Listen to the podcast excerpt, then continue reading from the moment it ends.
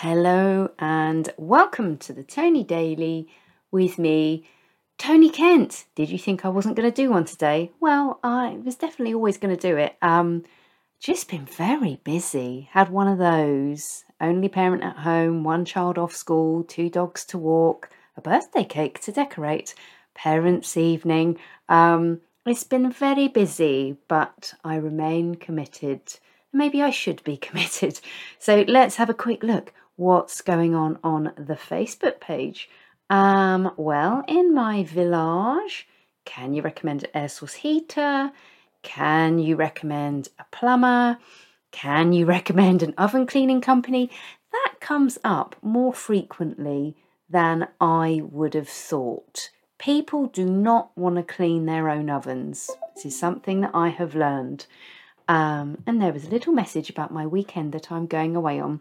So I won't let that disturb you. That's on silent. Um, what are we doing today in Reasons to Be Cheerful Part 1?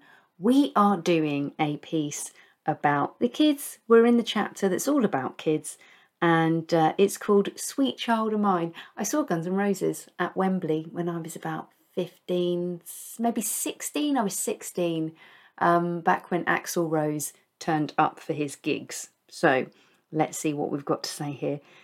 During the course of a pre Christmas clear out, I came across a box containing the tiny wristbands the children were issued oh, when they were born, little strips of plastic containing a lot of important information.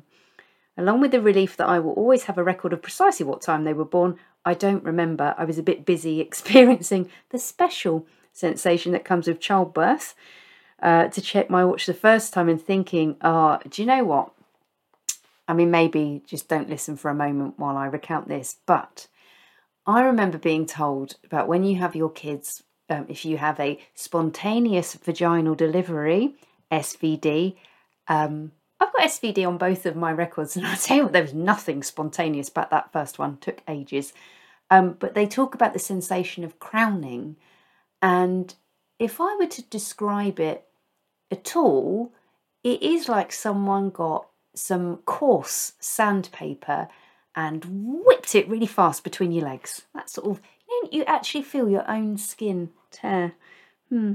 Um, so the first time I remember being preoccupied with that, and then the second time round, I remember thinking like after the first one, I, I don't think I want to do that again. And then the second time round, there was that moment where I went, oh my god, I remember this bit. And yeah, then I definitely didn't want to do it after that. Um, so only two. Um, so the thing that I noticed on these little strips was that they read Baby of Tony Kent. So fast were the tags put on that their names were not recorded, and after all those months of poring over name books, they just belong to their mother and exist as if nothing else officially exist as nothing else officially until you visit the registrar and hope that you don't make a mistake and register your little boy as Sue or your little girl as Frank. Then come the family tours and the visits to work, which boost the spirits, and where nobody complains if the baby farts loudly or vomits on their black top, but instead they congratulate you on managing to hold it together for long enough to get out of the house, even if you did have a little cry in the car and another one in the toilets, and you might have one on the way home, and how you've sprung back into shape when in fact you have rolled your stomach up and stuffed it into a pair of control knickers. They might also remark on how much your offspring looks like you or not. In my case, I did go in to work and somebody said, Oh, your, your child looks nothing like you. And I thought, you keep that to yourself. Um, I've yet to meet an adult that feels 100% happy with the compliment of, Ooh, don't you look like your mum? So I guess my kids, you know, would much rather they were not told that they look like me. As the children grow, they are testing boundaries and asserting themselves in ways that we hadn't predicted would happen so soon. Conversations at the dinner table switch from what happens after you follow, swallowed your food to what happens after you die to precisely how old Yoda is. It's like being in constant preparation for a general knowledge quiz, and they don't always agree with or accept our answers. Refusals of some kind happen on a daily basis, having their hair brushed, wearing something that looks vaguely smart, or even whether appropriate would do, doing homework.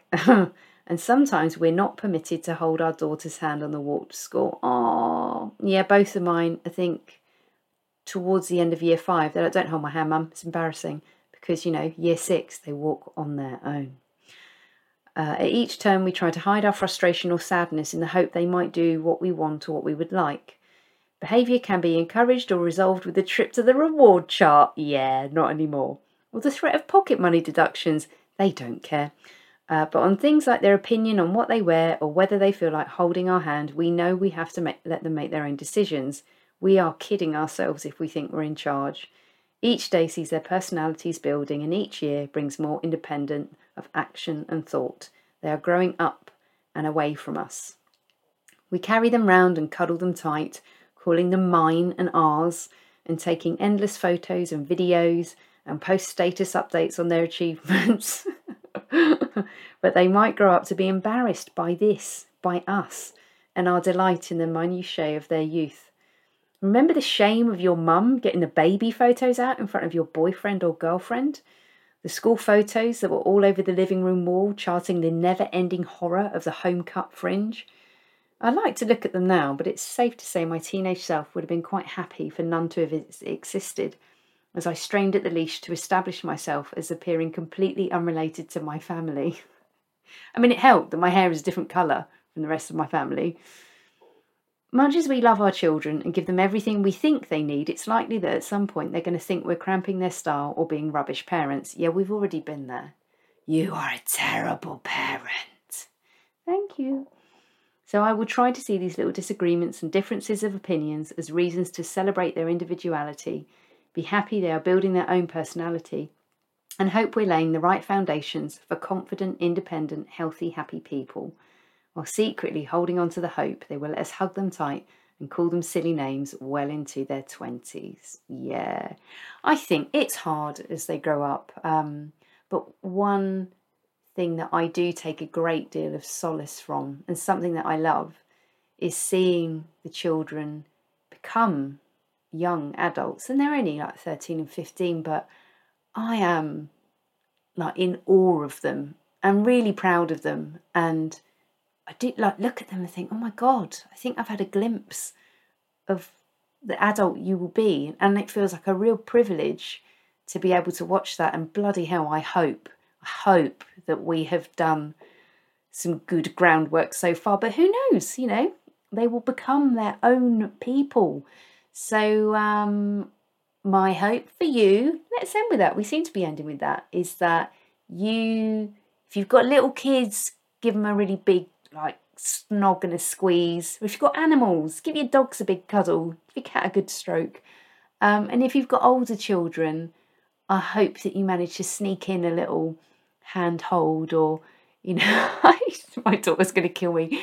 I gave her a little squeeze on the leg because I was really proud of her at parents' evening.